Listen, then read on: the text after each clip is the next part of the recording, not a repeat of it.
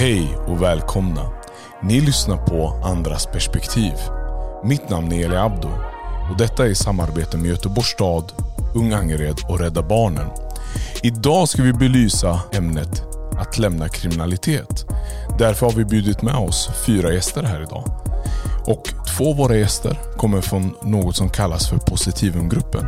Anders Berntsson och Valdemar Ryggmark som har mångårig erfarenhet med individer som vill lämna kriminalitet. Och vi har även bjudit med Bettan Byvald som har 30 plus år inom socialt arbete och arbetat med den här målgruppen under många år här i stadsdelen Angered i Göteborg. Och sen självklart har vi med oss våran gäst som har varit med i några av avsnitten och jag tror ni redan känner igen honom vid hans röst. Andreas Wetterberg som är enhetschef i Ung Angered. Välkomna! Välkomna allihop! Och jag tänkte att vi skulle hoppa rakt in i temat att lämna kriminalitet. Och jag tänkte börja lite grann med er, Bettan och Andreas, lite grann. Det här med år 2016 så ertappades en ny trappning av att det här med att eh, starta upp och hjälpa individer att lämna kriminalitet. Eh, vill ni berätta lite grann där vad som hände med arbetet 2016? Eh, jag, kan, jag kan börja lite grann. Tack. Smyga in dig Bettan här. nej men 2016 så blev så blev jag anställd eh, i stadsdelen Angered. Eh, jag hade jobbat i stan innan, men med andra saker. Och där blev jag kollega då med Bettan. Och ett av uppdragen som var på den enheten där vi jobbade var att starta upp eh, det som kallas för social insatsgrupp. Som är ett sånt dåligt namn, samlingsnamn för, för att arbeta med frågan att lämna kriminalitet. Och då, hade, då fanns det vissa erfarenheter redan eh, från stadsdelen där som kanske inte hade fallit så väl ut och det hade ju även jobbats nationellt med den här frågan i ganska många år innan men man vi upplevde, eller jag upplevde för att säga, att man ändå famlade lite grann med vilken väg man skulle gå. Eh, hur skulle man få fler att både vilja och kunna lämna? Eh, så där, där var vi då. Du får gärna mm. rycka in här. Ja, just det, jag har nästan glömt det. Vi, hade, vi anställde någon människa som skulle göra detta på egen hand. Det funkar inte så bra. Och vi kom på det här att vi behövde ha myndighetssidan med oss. Både försörjningsstöd och eh, vuxenavdelningen. Där började vårt arbete att försöka motivera dem att utse särskilda handläggare. Och där hade vi väl hjälp av en skjutning helt enkelt i området. Framförallt vet jag att vi eh, utifrån det så fick vi politiken och de högre cheferna med oss som sa att det här är inte bara ett problem för individerna utan det är också för lokalsamhället. Och vi hade ett, ett uppdrag att jobba med lokalsamhället och trygghetsfrågor. Och då lyfte vi in det den vägen också. Uh, ja, men just att inte göra det här som man hade testat då innan, att göra det helt separat från övrig verksamhet. Där man också skulle kunna bara komma och säga, ja, nu vill jag sluta vara kriminell så jag behöver lägenhet här och lite pengar och sådär. Det, det lockar ju också människor av lite fel anledning. Mm. Det kanske inte grunden är att man absolut ville lämna sin kriminalitet utan det var ju också att man kunde få vissa saker. Eh, sen går de här ihop. Alltså man behöver ju vissa förutsättningar för att kunna lämna samtidigt som det måste finnas någon form av strävan att leva ett skötsamt liv. Så det var där vi bakade in det inom socialtjänsten. Sen kommer jag ihåg att vi funderade på hur vi skulle nå målgruppen också. Ska man stå på torget? Ska vi, hur ska vi marknadsföra det här? Mm. Precis, men en sak som vi, vi blev varse var ju att de var inte välkomna till socialkontoret. Det var ingenting som man sa, socialtjänstlagen sa att man behövde jobba med. Och då fick vi försöka jobba in de här personerna och då använde vi oss av lite andra Eh, perspektiv. Att det är ett samhällsperspektiv, det är brottsoffer och då det öppnade kanske dörren på glänt i alla fall för målgruppen att få kunna söka stöd och hjälp för att lämna kriminaliteten. Sen hur vi skulle göra och hur det skulle gå till, det var inte så enkelt för vi hade inte jobbat med målgruppen. Så vi, jag vet inte när vi eh, träffade er, Valle och Aje, men vi fick ju söka experthjälp också på, på det här. Ja. För handläggarna behövde också utbildning i den här målgruppen. Det hade man inte. Nej, för, för först kunde vi konstatera att eh, överraskande många av de som vi kände igen vid den här tiden så att de ingick i, i den kriminella miljön på något sätt, att de redan var aktuella. på socialkontoret. Vi behövde inte springa ut på torgen och leta. De hade sökt fast av andra, av andra anledningar, helt vanliga anledningar. Att man, man behövde ekonomiskt bistånd, man behövde en bostad, man hade kanske andra social problematik som man hade sökt hjälp kring. Men man, det var helt outtalat att det fanns en kriminalitet också.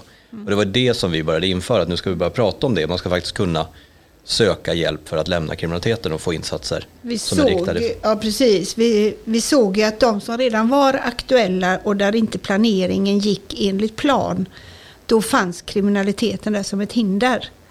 Eh, antingen kunde det vara på försörjningsstöd, att man klarar inte sin planering och gå i arbete. Eller det kunde vara på att sluta missbruka eller eh, sköta ett boende för stressen och andra negativa konsekvenser av kriminaliteten tog överhand. Och det hade man inte sett tidigare. Man kände inte igen de så att säga, symptomen.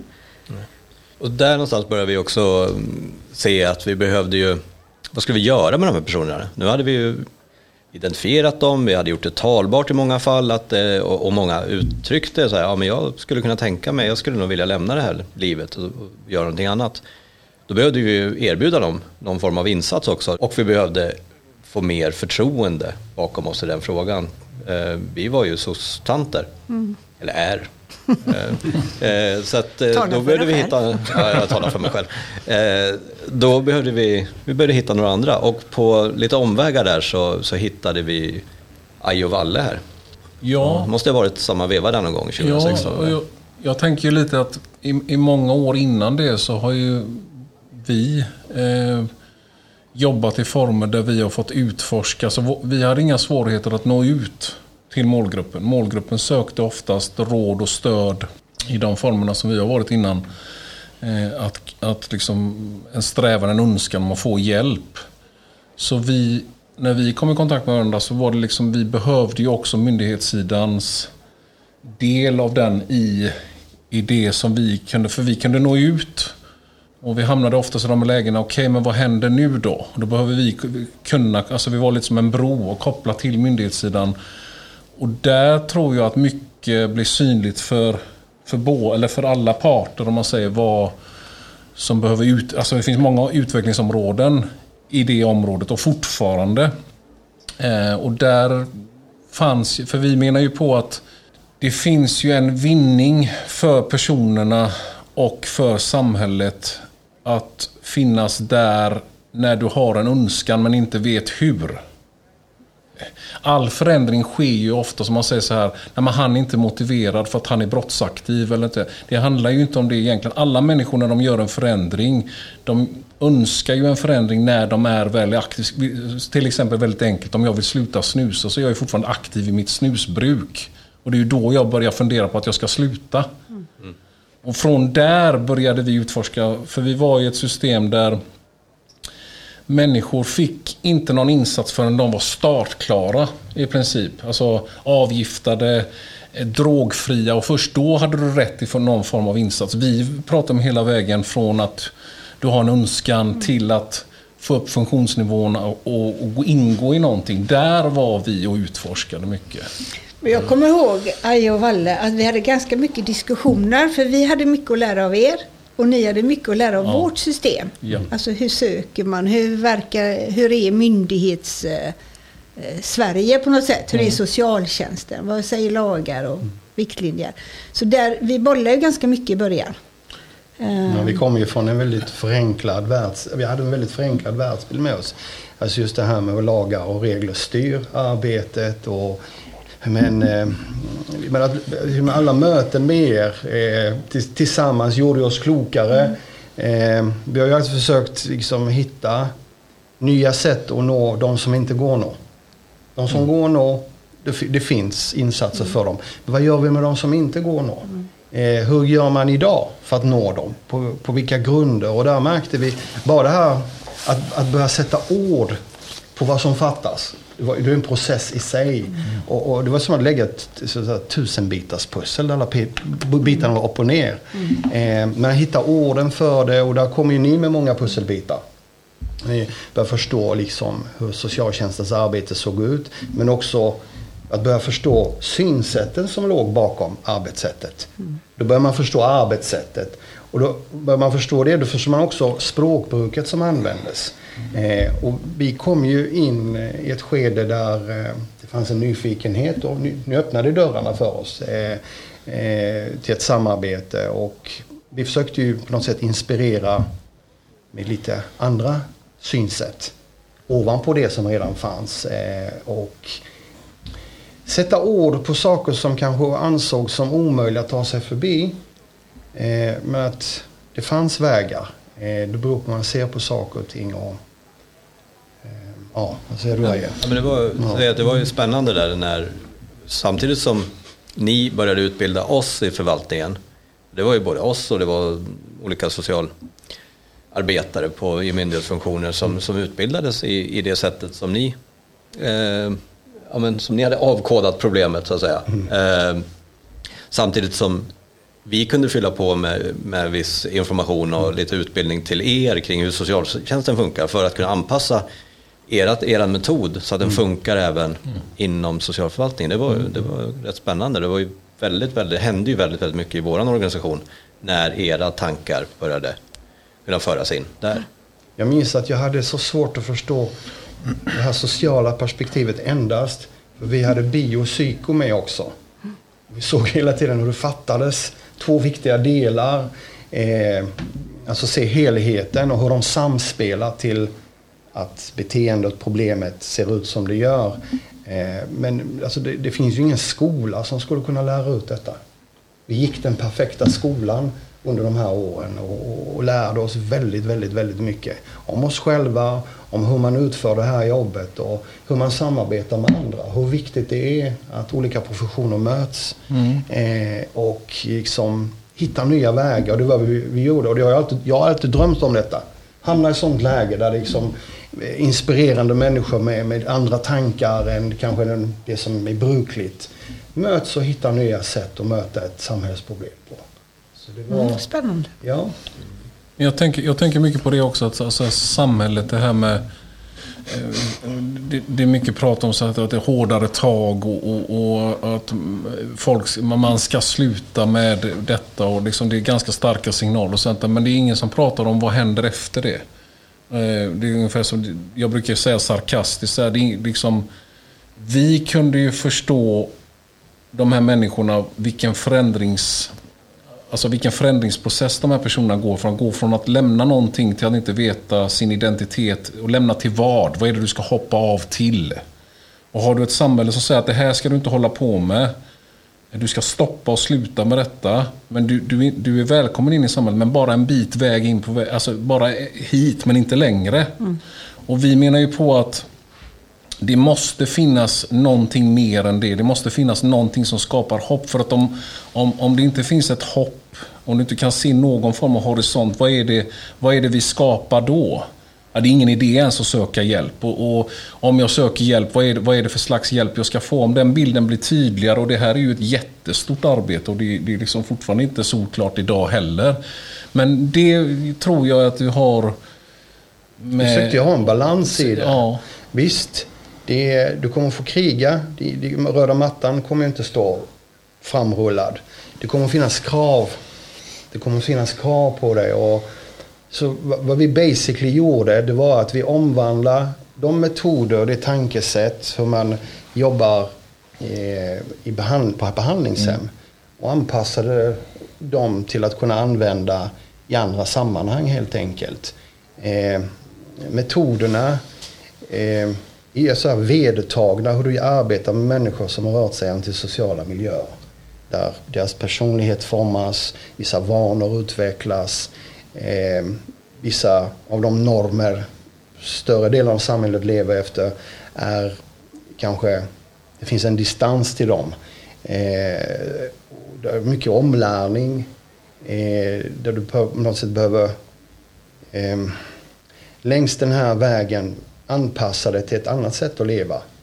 Eh, och där, där hittade vi vissa uttryck. Andreas kom ju med ett som jag använder ofta med. Alltså när man står som lycklig skattebetalare på gräsmattan framför sitt hus med sin familj. Eh, om det är det som anses att vara lyckat då, har vi en, då kanske vi måste ändra den bilden. Så att vi, vi pratar ju, vi försökte beskriva den här processen på vägen dit. Mm. Och vilka hinder det fanns och hur man kunde möta de hindren. Och vi pratar mycket om det här med funktionsnivå till exempel. Man har en önskan, eh, men förmågan finns inte där till exempel. Va? Om man stegvis ritar upp en karta hur man kunde gå längs den utvecklingsprocessen. För det är vad det är, det är ju en utveckling. Du utvecklas ifrån kriminalitet anser vi. Du utvecklas som människa. Men att vissa av de här delarna du behöver utvecklas i, man kan påskynda den processen genom att lära personen att identifiera att det finns ett behov av att titta närmare på detta. Inte vänta tills de är klara. Det var de här orden vi tänkte, de, de, det där behöver vi utmana, det här man måste vara klar. Eller han är inte där. Mm. Var ja, exakt precis. där, där. Ja. Alltså, det har ni ju skällt på mig mycket när jag, eh, när jag har sagt sånt. Men det är ju en utmaning och det är ju någonting som kolliderar en del med socialtjänstlogiken. Kanske logiken i samhället i övrigt. Det här med att ha den strävan samtidigt som man fortsätter att begå brott eller mm. vara i den, i den miljön. Mm. Men det är ju det är ganska självklart som ni säger att innan man, man kan inte, man söker hjälp för att man behöver hjälp för att mm. lämna. Man kan ju inte ha gjort den resan själv först. Men det här kolliderar logiken. Man vill ju helst när man kommer dit att så ska man ju ha tagit avstånd. Man ska inte ha massa konstiga överföringar på konton eller, eller eh, bete sig på ett, på ett aggressivt sätt. Allt det här som, eller aggressivt men lite antisocialt sätt. Alltså allt det här som, som, eh, som man har med sig när man kommer från den här miljön eller är i den här miljön. Och det är klart att vi inte kan kräva att den förändringen ska ha skett innan. Men, men den logiken lever vi delvis fortfarande kvar i det är ju en väldig utmaning. Ja, precis. Och jag menar, alltså fördelen vi har det är att vi har någon slags terapeutisk utbildning just inriktat på hur blir människor när de är i miljöer där brottslighet förekommer. Där droger är en del av det. Hur, hur, hur, ut, alltså hur förändras eller utvecklas en människa som tidig ålder använder substanser? Eh, det är den fördelen vi hade. Eh, och, den har ju tjänat oss väl hela vägen. Eh, många gånger. Men just de här eh, uttrycken som vi märkte som på något sätt stagnerade arbetet. Han är inte där men ingen visste riktigt vad är det för slags skepnad klienten ska vara i eller personen ska vara i. Och vi, där vi pratar mer om förmågor. Vad är det för förmågor som saknas? Att börja liksom inrikta sig. Vad är det för insikter som saknas? Och eh, försökte ju påtala ibland att språket som används förvirrar. Det är för vagt, det är för, för övergripande. Där ingen riktigt vet åt vilket håll vi är på väg på. Jo, du ska stå på den där gräsmattan och vara lycklig skattebetalare. Men det, det handlar ju också om att även om jag lämnar en kriminell livsstil så kommer jag fortfarande begå fel som människa. Jag kommer gå, begå misstag. Är det tillåtet? Eh, så att den här bilden fick nyanseras lite. Och jag, vi menar ju på att den, den, den stod stilla ett, ett, bra tag i samhällsdebatten. Man pratade övergripande, men gick, ingen gick ner på detalj. Som vi kan göra ibland och alla diskussioner vi har haft. Eh, om hur vi ser på saker och ting. Ja, jo, men jag tänkte så här, vi mätte ju, sen kanske man kan uppfatta som att man är naiv och så här, men jag menar, vi bara titta på om, om, om ett mål när vi, när vi, om vi träffar en person som ja, har varit väldigt avancerat kriminell och sen över en tid har en, en genuin önskan och en sårbarhet av att han, han vill ändra sitt liv, men han vet inte hur. Han har inte levt på något annat sätt så kunde vi stångas med lite så att ja, några månader in i, i arbetet så kunde man få liksom att nej men han är inte motiverad för han kör, fort, han kör olovligt. Och så vet man vad personen kanske har hållit på med tidigare som är bra mycket allvarligare. Vi hade ju lite synsätt, okej okay, vi reducerar ju brottslighet här till nivå. Så ska man ha de måtten, sen är det klart att det har med juridik att göra, men, men har man de glasögonen på sig bara, då, kom, då är det väldigt svårt att komma någonstans i någon utveckling. Och vi hade en slags... Det var inte så att vi var naiva och lät folk göra saker och ting, men vi involverar ju människor i sin egen förändring. Och vi höll dem ansvariga genom, genom det arbetet, att synliggöra det för dem. Att det, det är så det måste göra. Ska förändring komma måste förändring komma inifrån. Men om, om du har ett samhälle som bara lämnar personen så fort det görs ett misstag. Eller man kallar det för återfall. Och det är ju inget återfall. Om, om du inte har gjort en förändring så kan du inte heller göra ett återfall. Det är bara fortsatt bruk eller fortsatt brottslighet. Ja, det har vi haft en del så, så, så vi, vi har ju en egen definition av vad återfall... Och Hur vi ser på det här med återfall eller inte. Det är intressant det du går in på just nu. Ja, det, Men jag, jag kommer ihåg, eh, Andreas, vi, vi satte upp um, de som vi jobbar med, som fick en särskild handläggare och vi hade samtal med er och sådär. Ehm, vi satte pilar, det går bra, bra, bra och sen gick det åt skogen med något. Det, Just det finns ju många saker det kan gå åt skogen. Det behöver inte vara återfall i kriminalitet eller och vi får inte säga återfall. Man kanske inte gör om det. Men, och det gick lite upp och ner. Men vi hade liksom ett mantra. Jag kommer ihåg Andreas, vi sa till varandra. Vi får inte säga vad var det jag sa. Nej, just det. För i, när, när vi hade tittat på den här lappen med alla pilarna upp och ner. Så var det ju några som det gick upp, upp, upp, upp. Och det, i slutändan så var man på en högre nivå. Och om det var då mot ett liv utan kriminalitet. Där man mådde bra. Och det gick ju väldigt eh, upp och ner som sagt var. Och det var viktigt både för de särskilda handläggarna eh, och de som vi sen fick också som var mer, som kanske kom till er i samtal eller fick någon annan kontaktperson. Att man kunde se helheten och att det fick ta tid. Ja, men det är ju verkligen något som vi lärde oss. Alltså, och det är som en väldigt viktig kunskap som vi behöver ta, ta tillvara på. Det är ju att vi är ju lite rädda för att alltså, om vi nu jobbar med ett stort antal individer i målgruppen så är ju risken ganska uppenbar att några kommer det inte eh, att gå så bra för. Och då kommer de ha fått insatser samtidigt som de fortsätter att begå brott. Och då har vi på något sätt gynnat den brottsligheten. Men slår man ut totalen på alla vi jobbar med så kommer det ju vara en väldig samhällsnytta och individuell nytta för de som det funkar för. Vi kan ju inte veta innan vilka, eh, vilka, som, kom, vilka som kommer att välja eller fort, ha förmåga att fortsätta så, på den skötsamma vägen. Nej, precis. Eh, och risken är så stor att när du gör den första dumheten eh, att då klipper samhället. Då säger vi så här, du får inte vara med för att du är inte där än eller du är inte motiverad. När det handlar om förmåga och en helt naturlig process är att man kan inte, man kan inte vara färdig när man precis har börjat. Eh, och då måste man ju göra lite dumheter på vägen. Ja, precis. Och det kunde ju vara så att det kom in ett PM från polisen i något pågående ärende. Att man hade kört olovandes utan körkort. Suttit i en bil med kriminella. Och då skulle man skrivas ut. Eh, Och vi såg att men det fanns andra saker som hade gått bra. Och nu fick vi något ännu mer att prata om. och det hade vi svårt att acceptera. Ja. Ja. Precis, det var svårt för, för socialtjänsten att ta det här. Och vi var också, polisen sa, ja men titta nu är han ju med dem. Hur fan kan ni satsa på han? Ja, Okej, det, ni har era ögon men vi har våra ögon. Och, och Vi bör väl mäta framsteg lite annorlunda också. Annorlunda, precis. På ett annat sätt. det fanns ett annat också, och jag vet inte om vi kommer in på det, men jag tänker att eh, samhällsnyttan, alltså i lokalsamhället, det var också väldigt viktigt. Och vi gick ju hem, vi Ja, ja, mammor och syskon, vi träffade kamrater. Alltså det, det, det här arbetet fick ju ringa på vattnet. Och det pratar man alldeles för lite om. Vad, den här individen, jo men den kan ju må bättre och få ett bättre liv i slutändan. Eh, Men hur, hur mår de anhöriga? Det är ju faktiskt, de blir ju sjuka. Och vi, de blir också brottsoffer. Syskon eh, lider ofta väldigt mycket. Och lokalsamhället, vad de ställer till det med rädsla, otrygghet och eh, eh rekrytera nya. Så det hade ju an, man skulle kunna mäta framgång på väldigt många olika sätt.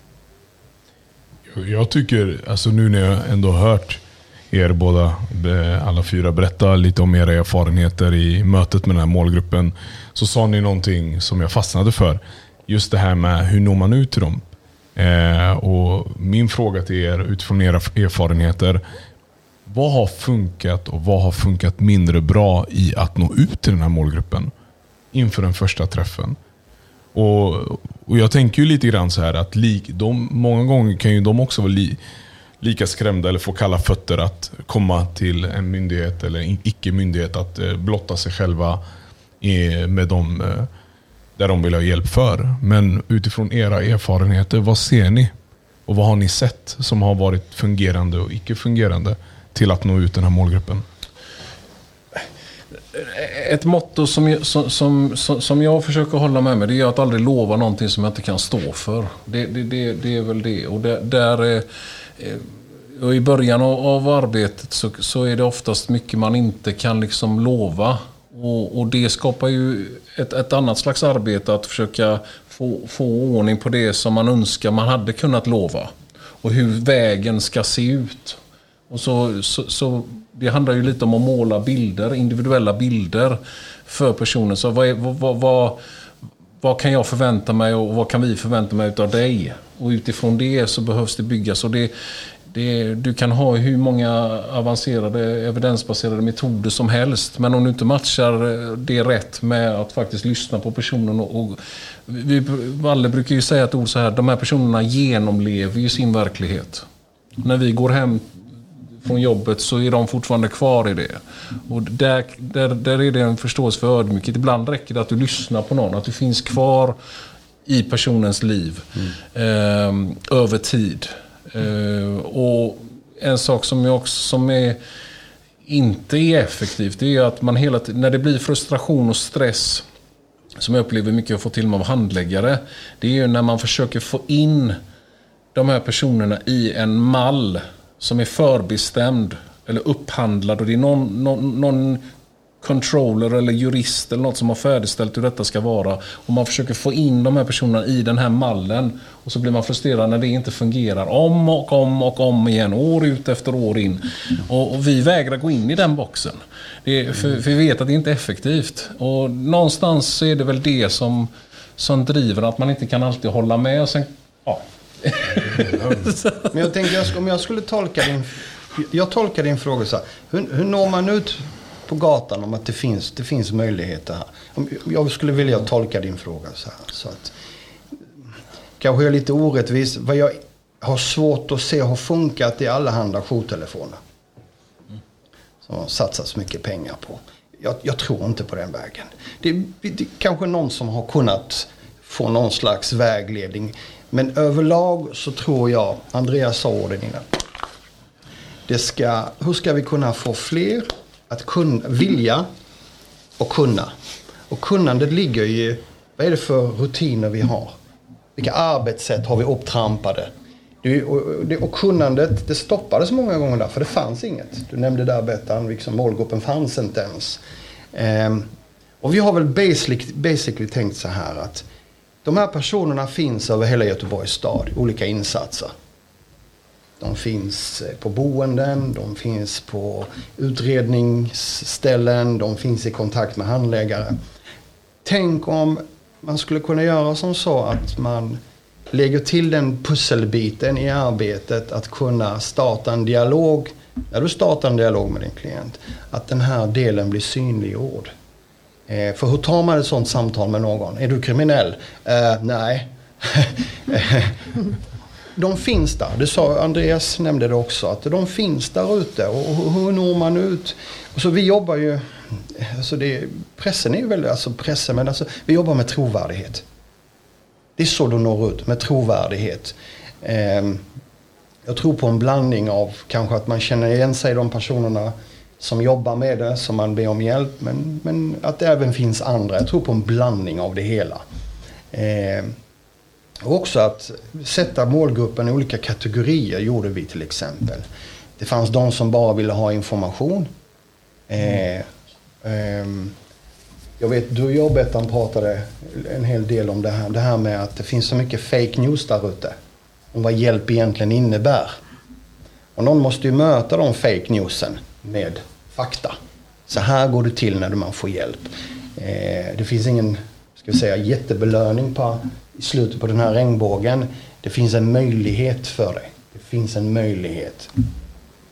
Så det är väl kring de här sakerna som vi har funderat en hel del på att, eh, men framförallt ord, alltså hjälper du en så kommer den börja prata bra om detta. Han kommer nå ut till andra som du själv inte kan nå ut till. Och sen skapa förebilder också tror jag mycket på. Till exempel de som har gått över hela vägen och ändrat på sitt liv. De blir ju dörröppnare för de som fortfarande inte tagit steget.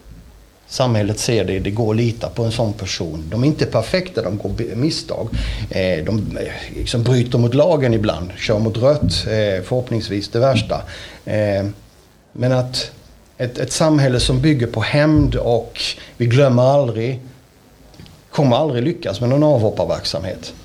För det är så, ska vi säga, det, blir, det kommer genomsyra allt. Och, eh, lyckligtvis har vi inte ett sånt samhälle. Och jag hoppas aldrig vi kommer dit. Jag, jag, tror det här att kunskapen om att det finns hjälp att få ska finnas hos målgruppen själva. Det ska spridas där. Men också en kunskap hos handläggare. Eh, hur pratar man om detta? Mm. Eh, och inte bara säga, men sluta vara kriminell nu då så kan vi börja jobba. Utan hur går det till? Och sen kunskap hos, så, jag möter ju ofta civilsamhället, alltså de som bor i våra områden som är föräldrar till de här, eller syskon. Och där behöver också finnas en kunskap om att det finns hjälp att få. För de säger kanske till sin mamma att ja, men jag har bett om hjälp, jag fick ingen. Eller i kyrkan, eller i moskén. Så det finns många platser där kunskapen om att det finns hjälp att få ska spridas. För då når man, de här söker någon som vill höra på dem. Och det kan vara bland kamrater, det kan vara hos mamma, det kan vara i moskén, det kan vara i en förening. Och då måste vi nå ut. Um, och vägen kan... Jag, menar, jag har jobbat med mammor. Eh, ibland var ju det vägen in för att nå någon som inte ville. Eh, det var ju någon kille där som vi jobbade med Andreas som sa till slut, jag frågade varför gick du med och sökte hjälp? Ja men du var schysst mot morsan. Då, aha, då fick man ett litet förtroende. Så det handlar ju där om att vara trovärdig, vara sann, ha mycket, mycket tid och vänta på rätt tillfälle. Många gånger när vi var hemma, vi bara lämnade kortet och sa kan ringa när det passar. Det kunde ta ett halvår och så ringde någon. Men då fanns man där. Ja, men det var ju det som, du sa Aje där att, att man måste vara trovärdig. Man måste ju visa att man går att lita på. Mm. Och det kan ju vägen vara som, som Bettan har gjort så framgångsrikt det med att jobba med, stötta en mamma mm. med, med de problemen. Det, det är klart att det kommer ju sen att skapa trovärdighet för att man går att lita på, man, man vill väl. Sen måste vi ju eh, lite gräva där man står. För som ni säger, de, om man lever ett kriminellt liv så får man en massa problem kopplat till det. Eh, ofta, eh, på olika sätt. Eh, både att man behöver jaga pengar till den, man, det kan bli jobbigt i relation till andra, polisen kommer att knacka på. Eh, det är ett tufft liv på många sätt. Men man kommer knappast att gå och söka hjälp för att man, jag har sådana kriminella tankemönster som jag vill ha hjälp med. Eh, utan man kommer ju omvandla det till lösningar. Jag behöver ett jobb, jag behöver eh, något tryggt ställe att bo. Jag menar inte att man ska bara ge dem jobb och lägenheter, eh, utan men däremot så måste man ju börja och lyssna in. Det är, det är ju det de söker efter. Det kan vi inte bara säga så nej, nej, det kommer du aldrig få. Utan då måste man ju bara undersöka då, vad är vägen till att få det som du vill. Och då kan det ju vara så att man behöver jobba med massa andra bitar, så får man testa ett jobb. Eh, och så märker man det här funkar ju inte. Och då kan man prata om varför funkade inte det här. Eh, så man kan inte bara bortse från hur de upplever sin problematik och, och se som lösningen. Man måste börja där tror jag. Och det är vi ibland ganska dåliga på. Ni åkte ut i fängelserna. Just det. Det är också, det var, jag menar ju på att det var ett genialiskt drag inför frigivning. Åka mm. ut och visa sig. Jag menar, det, det, där, det där var riktigt bra. Just det, vi var på Kumla tillsammans. Jajamän, ja, de släppte ut oss också. Ja, ja. Jag tänker en viktig sak är också så här att vi, vi har ju aldrig var, velat vara en del av det här kriget som pågår.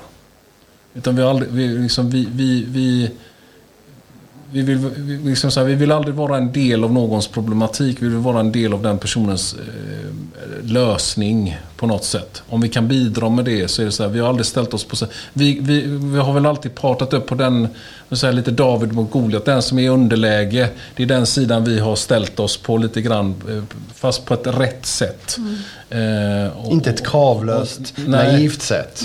Mm. Nej, men, men inte heller att vi, vi ingår inte i någon sån här ett krig. Vi, vi, vi är involverade mer i utveckling egentligen.